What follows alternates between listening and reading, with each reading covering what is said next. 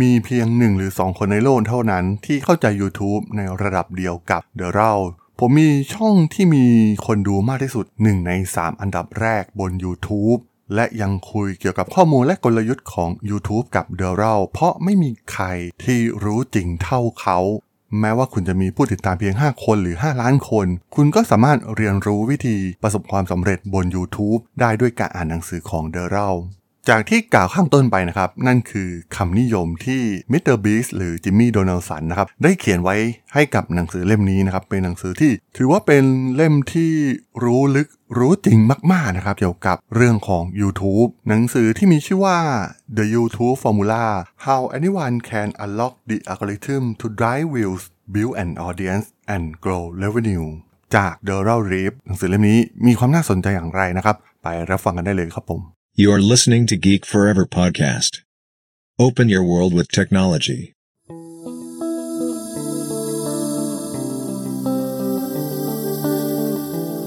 This is Geek Book.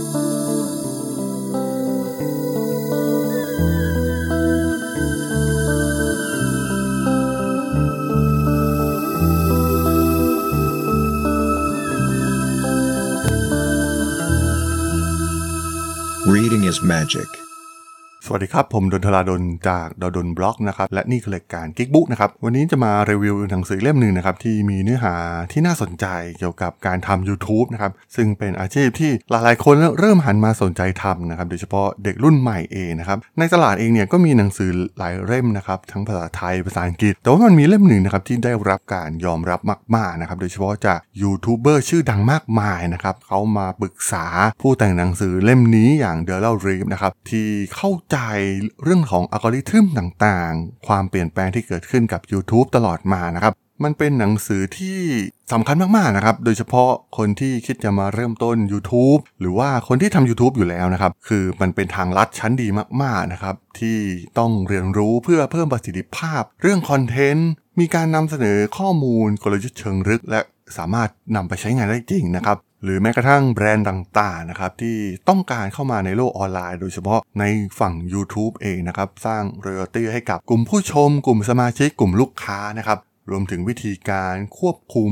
เรื่องของข้อมูลนะครับ เป็นสิ่งสำคัญมากๆนะครับ เพื่อขับเคลื่อนช่อง YouTube ของเราได้นะครับ ซึ่งถือว่ามีเนื้อหาหลายๆ ส่วนที่มีความน่าสนใจนะครับ หนังสือเล่มนี้เนี่ยก็จะไล่มาตั้งแต่เรื่องของประวัติการก่อตั้ง YouTube เลยนะครับ ก็ไปอ่านรายละเอียดกันได้นะครับ แล้วก็มีเนื้อหาหลาย ๆ อย่างที่น่าสนใจนะครับ เช่น เรื่องของการจัดการลิขสิทธิ์ เพราะว่าทำไมสิ่งที่ทำให้ YouTube มันแจ้งเกิดขึ้นมาได้นะครับ สิ่งแรกที่สำคัญ เขาไม่อยากทำให้มีปัญหาแบบเดียวกับสิ่งที่เกิดขึ้นกับอ่า Napster นะครับในตอนนั้นปัญหาเรื่องวงการเพลงที่มีการละเมิดลิขสิทธิ์นะครับ พวกเขาได้ทำรูปแบบของการเช็คลิขสิทธิ์ Content ID ขึ้นมานะครับ ซึ่งมันจะมี digital footprint อยู่นะครับ ว่าเนื้อหาที่อัปโหลดเนี่ย ไปเทียบกับเนื้อหาที่มีลิขสิทธิ์อยู่แล้วได้นะครับเพื่อให้ YouTube เองเนี่ยสามารถตรวจจับเรื่องของการละเมิดลิขสิทธิ์ได้เนี่ยเป็น key สำคัญมากๆนะครับในการเติบโตของ YouTube ในช่วงแรกๆนะครับ เพราะหากโดนฟ้องร้องแบบเดียวกับที่ Napster โดน บริษัทก็เดินหน้าต่อไปไม่ได้นะครับ เพราะว่าหากไม่มีการควบคุมเรื่องการละเมิดลิขสิทธิ์เองเนี่ยคอนเทนต์ส่วนใหญ่คนก็เอาเนื้อหาละเมิดลิขสิทธิ์มาลงกันอยู่แล้วนะครับ และจุดเปลี่ยนที่สำคัญอีกจุดหนึ่งนะครับก็คือในปี 2007 ซึ่งหลังจากที่มีการแก้ปัญหาเรื่องลิขสิทธิ์ได้เรียบร้อยนะครับ การที่จะทำให้แพลตฟอร์มเติบโตในระยะยาวเนี่ยก็ต้องมีการแบ่งรายได้กับครีเอเตอร์นะครับ ให้ครีเอเตอร์เนี่ยหาเลี้ยงชีพจาก YouTube ได้ นั่นคือจุดเริ่มต้นนะครับของโปรแกรมในการแบ่งรายได้ของ YouTube ทำให้ครีเอเตอร์เองเนี่ยมีแรงจูงใจอย่างมากนะครับในการสร้างคอนเทนต์สร้างวิดีโอที่ดีขึ้นนะครับแล้วก็ดึงดูดผู้ชมให้รับชมมากขึ้น เพราะ YouTube เองเนี่ยมองว่าคอนเทนต์ครีเอเตอร์เนี่ยถือว่าเป็น partner ของพวกเขานะครับใน ecosystem นี้ทุกอย่างเนี่ยมันก็ win-win กันอยู่แล้วนะครับ ระหว่างครีเอเตอร์กับแพลตฟอร์มเอง แบ่งรายได้กันแบบเหมาะสมนะครับ ซึ่งตอนนี้ก็มียูทูบเบอร์หลาย ๆ คนเนี่ยโอ้โหร่ำรวยกันมหาศาลมาก ๆ นะครับ แม้กระทั่งในประเทศไทยเองก็ตาม สำหรับส่วนที่ 2 ที่น่าสนใจนะครับนั่นก็คือเรื่องของอเครื่องมือ AI ของ YouTube เทคโนโลยี Machine Learning Deep Learning ต่างๆ ที่ YouTube พัฒนาขึ้นมานะครับ เอาจริง ๆ YouTube เนี่ยถือว่า เป็นจุดเปลี่ยนครั้งสำคัญของรูปแบบโฟของข้อมูลนะครับที่แต่ก่อนเนี่ยผู้คนต้องไปตามหาข้อมูลนะครับไป Follow เพจต่างๆ ไป Follow ช่องที่เราสนใจนะครับแล้วก็เราก็มารอดูว่าช่องมีคอนเทนต์ใหม่ๆอะไรเข้ามานะครับนั่นคือรูปแบบอัลกอริทึมเดิมของ YouTube ในช่วงแรกๆนะครับ แต่ว่าในภายหลังเนี่ยก็ YouTube ได้มีการเปลี่ยนแปลงระบบครั้งสำคัญ นั่นคือการใช้ Machine Learning และ Deep Learning นะครับเข้ามาประมวลผลหาความชอบนะครับ เปลี่ยนรูปแบบโฟลของข้อมูล จากที่ผู้ใช้เนี่ยต้องวิ่งไปหาคอนเทนต์นะครับ เปลี่ยนเป็นคอนเทนต์วิ่งมาหาผู้ใช้แทนนะครับ นั่นทำให้เกิดระบบ recommendation ที่มีวิดีโอแนะนำเข้ามานะครับ บางวิดีโอเนี่ยเราแทบจะไม่ได้ไป follow พวกเขานะครับตรงนี้เนี่ยเป็นสิ่งที่ TikTok เรียนแบบ YouTube มานะครับอัลกอริทึมคอหลักที่ TikTok สร้าง ก็มีการพัฒนามาจากอัลกอริทึมของ YouTube นั่นเองนะครับ แต่ว่าไปประยุกต์ใช้ในวิดีโอแบบสั้นๆ ซึ่งมันไม่น่าแปลกใจนะครับทำไม YouTube Short เองที่เปิดตัวมาในภายหลังเนี่ยโอ้โหยอดวิวมหาศาลมากๆนะครับ เพราะว่าเขาเนี่ยเป็นเจ้าของอัลกอริทึมแรกที่ TikTok ไปเลียนแบบมานั่นเอง เพราะฉะนั้นถ้าใครมองว่าโอ้โห TikTok มาคนจะไปเสพวิดีโอสั้นกันหมดนะครับ ตรงนี้เนี่ยต้องคิดใหม่นะครับ เพราะว่า YouTube เองเนี่ยเป็น original ตัวจริงนะครับ ที่คิดอัลกอริทึมเหล่านี้ พวกเขาสามารถพัฒนาต่อยอดออกไปได้อีกมากมายนะครับ การเปิดตัววิดีโอสั้นของพวกเขาก็ประสบความสำเร็จอย่างสูงนะครับเผลอๆเนี่ยอาจจะดังกว่า TikTok ในอนาคตก็เป็นได้นะครับซึ่ง YouTube เองเนี่ยก็ได้มีการร่วมมือกับทีม Google Brain ซึ่งเป็นทีม Machine Learning ของ Google นะครับในการพัฒนา AI เครื่องมือที่มีความล้ำหน้ากว่าใครนะครับ ซึ่งแน่นอนนะครับเมื่อก่อนเนี่ยมันอาจจะวัดการดูการเข้ามาชมของ User เป็นหลัก แต่ว่าในช่วงหลังจนถึงปัจจุบันเนี่ย YouTube จะนับเวลาในการดูนะครับ แล้วก็ให้รางวัลแก่ระยะเวลาของผู้ชมเป็นหลักนะครับ AI ตัวนี้เนี่ยจะติดตามผู้ชมไปทุกที่นะครับ เพื่อให้แน่ใจว่าผู้ใช้เนี่ยจะพบวิดีโอที่เหมาะสม เป้าหมายที่สำคัญมาก ๆ ของ YouTube ในตอนนี้นะครับ ก็คือให้ผู้ใช้เนี่ยดูให้มากขึ้น แล้วก็คลิกให้น้อยลงนะครับ ซึ่งมันหมายความว่าพวกเขาไม่ต้องการให้ผู้ชมเนี่ยต้องมานั่งคลิกวิดีโอหลาย ๆ รายการนะครับ ก่อนที่จะพบสิ่งที่ต้องการนะครับ AI เนี่ยสามารถ recommendation เนื้อหาที่พวกเขาชอบให้มันจะดีกว่านะครับ จึงทำให้สามารถใช้เวลาในการรับชมได้มากยิ่งขึ้น ซึ่งตรงนี้เนี่ยยิ่งผู้ชมอยู่กับคอนเทนต์นานเท่าไหร่นะครับ YouTube ก็จะได้รับส่วนแบ่งจากค่าโฆษณาเพิ่มมากขึ้นเท่านั้นนั่นเองนะครับสำหรับการรวบรวมข้อมูลแล้วก็การใช้ข้อมูลของ YouTube เองเนี่ยมันมีความน่าสนใจนะครับ YouTube ไม่ได้ดูเพียงแค่รูปตัมเนลหรือว่าไตเติลของมันเพียงเท่านั้น หรือว่า description ที่เราพิมพ์ลงไปนะครับ แต่ว่า YouTube ได้รวบรวมข้อมูล 80,000 ล้านจุดจากพฤติกรรมของผู้ใช้ทุกวันนะครับ เพื่อให้ AI ทำงานได้อย่างมีประสิทธิภาพมากที่สุดนะครับ ตัวอย่างข้อมูลที่น่าสนใจนะครับ เช่น วิดีโอใดที่ผู้ใช้ดู วิดีโอใดที่พวกเขาข้ามไป เวลาที่พวกเขาใช้ในการดู ปุ่มไลค์และดิสไลค์นะครับแบบสำรวจหลังจากที่ได้ดูวิดีโอไปแล้วนะครับ หรือว่าพวกเขาจะกลับมาดูซ้ำหรือดูให้จบในสิ่งที่ไม่ได้ดูหรือไม่นะครับหรือว่ามีการเซฟแล้วกลับมาดูที่หลังหรือไม่นะครับทุกอย่างเนี่ยในพฤติกรรมของผู้ใช้เนี่ยจะมีการเก็บข้อมูลแทบจะทั้งสิ้นนะครับแล้ว AI มันรวบรวมข้อมูลยังไงนะครับ ต้องบอกว่า YouTube ใช้เทคโนโลยีผ่านโปรแกรมที่เรียกว่า Cloud Vision นะครับ ซึ่งใช้เทคโนโลยี OCR แล้วก็ Image Recognition นะครับ เพื่อ กำหนดสิ่งต่างๆ ในวิดีโอนะครับที่พวกเขาค้นพบทั้งขนาดภาพ thumbnail เองหรือว่าจุดแต่ละจุดในภาพนะครับ ซึ่งจะเห็นได้ว่าเวลาเราอัปโหลด YouTube ไปเนี่ย มันจะมีเวลาในการ process ระยะเวลาหนึ่งนะครับ ไม่ใช่ว่า โอ้โหพอโหลดเสร็จแล้ว YouTube ก็พร้อมที่จะแสดงผลทันทีนะครับ YouTube เนี่ยจะเอาข้อมูลต่างๆ เนี่ยเข้าอัลกอริทึมก่อนนะครับ YouTube ก็จะมีการ capture screenshot ต่างๆ นะครับ แล้วก็capture object ที่เกี่ยวข้องนะครับว่ามีรูปอะไรบ้างรูปคนคนเป็นใคร รูปสัตว์ รูปสถานที่ต่างๆนะครับ ซึ่งเทคโนโลยีนี้เนี่ยก็คล้ายๆกับสิ่งที่โซเชียลมีเดียทำนั่นเองนะครับ แต่ว่ามันก็จะมีเรื่องของความปลอดภัยของเนื้อหาด้วยนะครับวิดีโอเนี่ยมันจะมีความปลอดภัยสำหรับผู้ชมทุกคนหรือไม่นะครับ มีเนื้อหาสำหรับผู้ใหญ่เรื่องความรุนแรง หรือว่าเนื้อหาอันตรายอื่นๆ หรือไม่นะครับ ฟีเจอร์แต่ละอย่างของอัลกอริทึมเนี่ยจะมีการแยกกันนะครับ เพื่อพยายามปรับให้เหมาะสมสำหรับอัตราการเข้าชมสูงที่สุดของผู้ใช้งานนะครับ ซึ่งโอ้โหมันมีรายละเอียดปีกย่อยเยอะมากๆนะครับ สามารถลองไปอ่านรายละเอียดกันได้นะครับ สุดท้ายแล้วเนี่ย YouTube ก็จะทำให้ผู้คนเนี่ยชอบสิ่งที่ YouTube และคอมเมนต์ไปนะครับ แล้วก็ดูวิดีโอให้นานที่สุด พวกเขาก็จะได้รายได้จากโฆษณามากที่สุดนะครับ ตัวอย่าง หน้าแรกของ YouTube นะครับก็มีการปรับเปลี่ยนไปตามการเวลานะครับ ตอนนี้เราเห็นได้ว่าหากในแต่ละเวลาเนี่ยเราจะเห็นวิดีโอที่แตกต่างกันอย่างสิ้นเชิงมากๆนะครับ เอาตัวอย่างผมเองเลยนะครับ ผมเองเนี่ยในช่วงเช้านะครับก็จะดูข่าวในเรื่องของคริปโต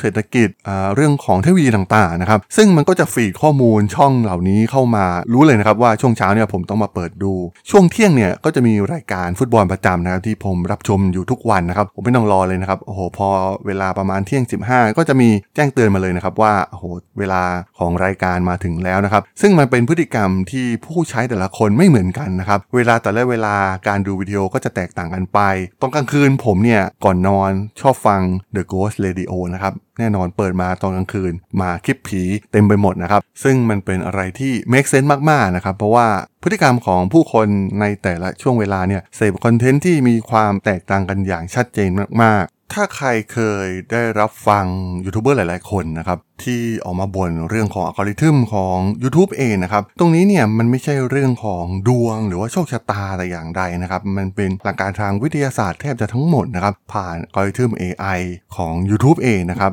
หลายคนอาจจะคิดว่าอาจจะมีคนอยู่เบื้องหลังหรือเปล่านะครับ มาปล่อยให้มีการดันคอนเทนต์อะไรต่างๆ เกิดขึ้นนะครับ ที่สามารถควบคุมเนื้อหาในฟีดของ YouTube เองได้ด้วยมนุษย์นะครับ แต่ว่าความจริงแล้วเนี่ยมันไม่เป็นเรื่องจริงนะครับ เรื่องนี้แต่ว่าความน่าสนใจก็คือ TikTok เนี่ยมันมีสิ่งนี้จริงๆนะครับมันมีปุ่มที่เรียกว่า Heat Button นะครับที่มีมนุษย์เนี่ยคอยมา จัดให้คอนเทนต์ไหนเนี่ยดันให้เข้าสู่ฟีดได้มากขึ้นเนี่ย TikTok มีส่วนนี้จริงๆนะครับแล้วก็เคยเป็นข่าวมาแล้ว แต่ว่าส่วนของ YouTube เองเนี่ยขับเคลื่อนทุกอย่างผ่านอัลกอริทึมล้วนๆนะครับ หากใครเคยอ่านประวัติของ Google มาอย่างดีเนี่ยจะเข้าใจจริง ๆ มากๆนะครับว่าองค์กรพวกเขาเนี่ยขับเคลื่อนทุกอย่างด้วยข้อมูลล้วนๆเลยนะครับการเปลี่ยนอะไรเพียงเล็กน้อยเนี่ยที่ทำให้ยอดวิวมันเพิ่มขึ้น หรือว่ายอดต่างๆ มันเพิ่มขึ้นเนี่ยมันเป็นหลักการทางวิทยาศาสตร์ล้วนๆนะครับ Google เองเนี่ยยึดถือสิ่งนี้มาตลอดแล้วก็ผลักดันมันมาสู่ YouTube ด้วย ความน่าสนใจอีกอย่างหนึ่งนะครับของผู้แต่งหนังสือนะคือ Derral Eves นั่นเองนะครับ ที่เขาเริ่มต้นอาชีพเกี่ยวกับออนไลน์ ตั้งแต่ปี 1999 นะครับ ผ่านมาทุกช่วงของการปรับปรุงเรื่องของอัลกอริทึมต่างๆนะครับ การทำ SEO การทำ backlink นะครับ ที่ไปหลอก Google นะครับ สุดท้าย Google ก็ปรับอัลกอริทึมใหม่ ให้กวาดล้างพวก dark side เหล่านี้ออกไปทั้งหมดนะครับสุดท้ายแม้กระทั่งในเนื้อหาที่ search ผ่าน Google เองนะครับตอนนี้มันไม่สามารถที่จะปั้นอะไรได้ง่าย ๆ เหมือนในอดีตต่อไปนะครับมันต้องสร้างคอนเทนต์ที่มีคุณค่าเสมอนะครับ Google ถึงจะมาจัดอันดับให้ไปอยู่อันดับแรกๆของผลการค้นหานะครับ ซึ่ง Google ทำอย่างไรกับ Search Engine ทำนองเดียวกันนะครับ YouTube ก็ใช้คอนเซปต์เดียวกันนะครับ เพราะว่า YouTube เนี่ยอย่าไปทำอะไรที่เหมือนกับพยายามแฮกหุ่นยนต์นะครับ ให้สร้างเนื้อหาที่ดีเท่านั้นนะครับ เนื้อหาสำหรับผู้ชมของเรานะครับ สร้างคอนเทนต์ที่ดีที่สุดนะครับ AI ในบางครั้งเนี่ยแทบจะไม่สนใจชื่อหรือว่าภาพ thumbnail ของวิดีโอเลยด้วยซ้ำนะครับ แต่ว่าถ้ามีคนสนใจและคลิกเนี่ยก็ YouTube อาจจะให้ความสนใจอยู่บ้างนะครับ แต่สุดท้ายเนี่ยมันเป็นเรื่องของการอยู่กับคอนเทนต์นั้นๆ ให้นานที่สุดนะครับ เพราะว่ามันจะ win-win ทุกฝ่ายอย่างที่กล่าวไป แล้วก็ YouTube สามารถส่งคอนเทนต์ที่มีลักษณะใกล้เคียงให้กับผู้ชมได้อีกนะครับ เพราะฉะนั้นการผลักดันเนื้อหาเนี่ย ต้องทำเนื้อหาที่เป็นเนื้อหาคุณภาพนะครับ อย่าพยายามไปหลอก AI หลอกอัลกอริทึมนะครับ มันยากที่จะสำเร็จ มีเนื้อหา part ที่เกี่ยวข้องกับกลุ่มผู้ชมนะครับ เราต้องหากลุ่มผู้ชมที่ชัดเจน แล้วก็อาจจะมีการใช้รูปแบบของ Persona เข้ามานะครับ ว่ากลุ่มผู้ชมของเราเนี่ยมันควรจะเป็นกลุ่มไหนนะครับ แล้วก็ทำคอนเทนต์ให้ตอบโจทย์กลุ่มนั้นให้ดีที่สุดนะครับ แม้จะเป็นกลุ่มคนเล็กๆนะครับ แต่ว่าหากมันมีประสิทธิภาพเนี่ย มันก็สามารถ สร้างช่องที่ประสบความสำเร็จได้เช่นกันนะครับมันมีตัวอย่างเคสมากมายนะครับมียกตัวอย่างในหนังสือเล่มนี้ที่ช่องที่คิดว่าเป็นคนกลุ่มเล็กมากๆนะครับแต่ว่าสุดท้ายพวกเขาก็ประสบความสำเร็จ แล้วก็สร้างยอดวิวได้อย่างมหาศาลสำหรับอีกเทคนิคหนึ่งที่ถือว่าน่าสนใจนะครับนั่นก็คือการพยายามไปดูว่าสิ่งที่ YouTube แนะนำเป็นคอนเทนต์ยอดนิยมต่างๆนะครับให้ไปเจาะลึก กลุ่มเหล่านี้นะครับว่าพวกเขาทำอย่างไรนะครับ ให้ดูเลือก6ถึง10วิดีโอต่อช่องนะครับที่มียอดวิวสูงสุดนะครับทำการจดเกี่ยวกับชื่อ ภาพขนาดย่อ การดูวิดีโออาการ like dislike รวมถึงความยาวของวิดีโอนะครับสังเกตว่าช่องนั้นๆเนี่ยมีวิธีการดึงดูด ผู้ชมเข้ามาสู่เนื้อหาอย่างไรนะครับ จังหวะมันเป็นอย่างไรนะครับ อาจจะ เป็นสิ่งที่สามารถนำมาเลียนแบบได้นะครับ แต่ว่าก็ให้ทำในสไตล์ของตัวเองเป็นหลักนะครับ ไม่ต้องไปก๊อปปี้รูปแบบสไตล์คอนเทนต์นะครับ มันอาจจะไม่ประสบความสำเร็จนะครับ มันก็มีประสบความสำเร็จบ้างนะครับ แต่ว่ามันมีโอกาสน้อยนะครับ หากเป็นคอนเทนต์ที่คล้ายๆ กันเนี่ย ก็ต้องมีการสร้างความแตกต่างจุดเด่นของตัวเราเองขึ้นมา สำหรับอีกบทหนึ่งที่น่าสนใจก็คือเรื่องของคอนเทนต์เลยล้วนๆนะครับ เกี่ยวกับ storytelling ในการสร้างเนื้อหาของเราเองนะครับ อาจจะมีแพทเทิร์นรูปแบบนะครับ มันมีคอร์สเรียนหลายคอร์สนะครับที่เกี่ยวข้องกับเรื่องนี้นะครับ ก็คล้ายๆกันนะครับ การสร้าง hook การสร้างจุดไคลแม็กการ wrap up นะครับว่าจะมีการจัดการอย่างไรกับเนื้อหาของคอนเทนต์ของเรานะครับที่สามารถดึงดูดผู้ชมให้อยู่กับคอนเทนต์ได้นานที่สุดนะครับ มันเป็น รูปแบบเดียวกันทั้งหมดนะครับ ทั้งคอนเทนต์ที่เป็นเนื้อหางานเขียน งานวิดีโองานพอดแคสต์เองก็ตามนะครับ ก็มีลักษณะคล้ายคลึงกันนะครับ มันเป็นศาสตร์ของ storytelling นั่นเองนะครับ ก็ต้องมีการฝึกเพิ่มเติมในส่วนนี้ไว้นะครับ อาจจะลองไปหาคอร์สออนไลน์เรียนดูนะครับ มีเนื้อหาที่น่าสนใจนะครับ เกี่ยวกับ storytelling มีเนื้อหา part ในการดูสถิติต่างๆนะครับ stat หลังบ้าน แล้วก็มาทำการวิเคราะห์ช่องว่าเออ stat ส่วนนี้เนี่ยมันมีรายละเอียดอย่างไรนะครับ แล้วก็ดูจุด hook point ของวิดีโอ จุดที่มัน drop ลงไปอะไรทำนองนี้นะครับก็สามารถลองไปอ่านได้นะครับ ถ้ามีเวลาก็ไปอ่านหนังสือเล่มเต็มได้นะครับมันเป็นหนังสือที่สามารถ เรียนรู้ได้ตั้งแต่คนที่เพิ่งเริ่มทำนะครับไปจนถึงช่องที่ประสบความสำเร็จ แล้วก็อยากประสบความสำเร็จเพิ่มมากขึ้นนะครับหนังสือเล่มนี้เนี่ยถือว่าตอบโจทย์มากๆนะครับสำหรับใครที่ต้องการเป็นยูทูบเบอร์อย่าลืมไปลองอ่านฉบับเต็มกันดูนะครับ The YouTube Formula โดย d a r r e l Reeve นะครับสำหรับเรื่องราวของหนังสือ The YouTube Formula ใน EP นี้เนี่ยผมก็ต้องขอจบไว้เพียงเท่านี้ก่อนนะครับสำหรับเพื่อนๆที่สนใจเรื่องราวทางธุรกิจ เทคโนโลยีและวิทยาศาสตร์ใหม่ๆ ที่มีความน่าสนใจก็สามารถติดตามมาได้นะครับ ทางช่อง Geek Forever Podcast ตอนนี้ก็มีอยู่ในแพลตฟอร์มหลักๆ ทั้ง Podbean Apple Podcast Google Podcast Spotify YouTube แล้วก็จะมีการอัปโหลดลงแพลตฟอร์ม Blockdit ในทุกๆ ตอนอยู่แล้วด้วยนะครับ ถ้ายังไงก็ฝากกด Follow ฝากกด Subscribe กันด้วยนะครับ แล้วก็ยังมีช่องทางหนึ่งในส่วนของ Line แอดที่ a d t h a d o n t h a R A D H O L สามารถแอดเข้ามาพูดคุยกันได้นะครับ ผมก็จะส่งสาระดีๆ พอดแคสต์ดีๆ ให้ท่านเป็นประจำอยู่แล้วด้วยนะครับ ถ้าอย่างไงก็ฝากติดตามทางช่องทางต่างๆ กันด้วยนะครับสำหรับใน EP นี้เนี่ยผมต้องขอลากันไปก่อนนะครับ เจอกันใหม่ใน EP หน้านะครับผม สวัสดีครับ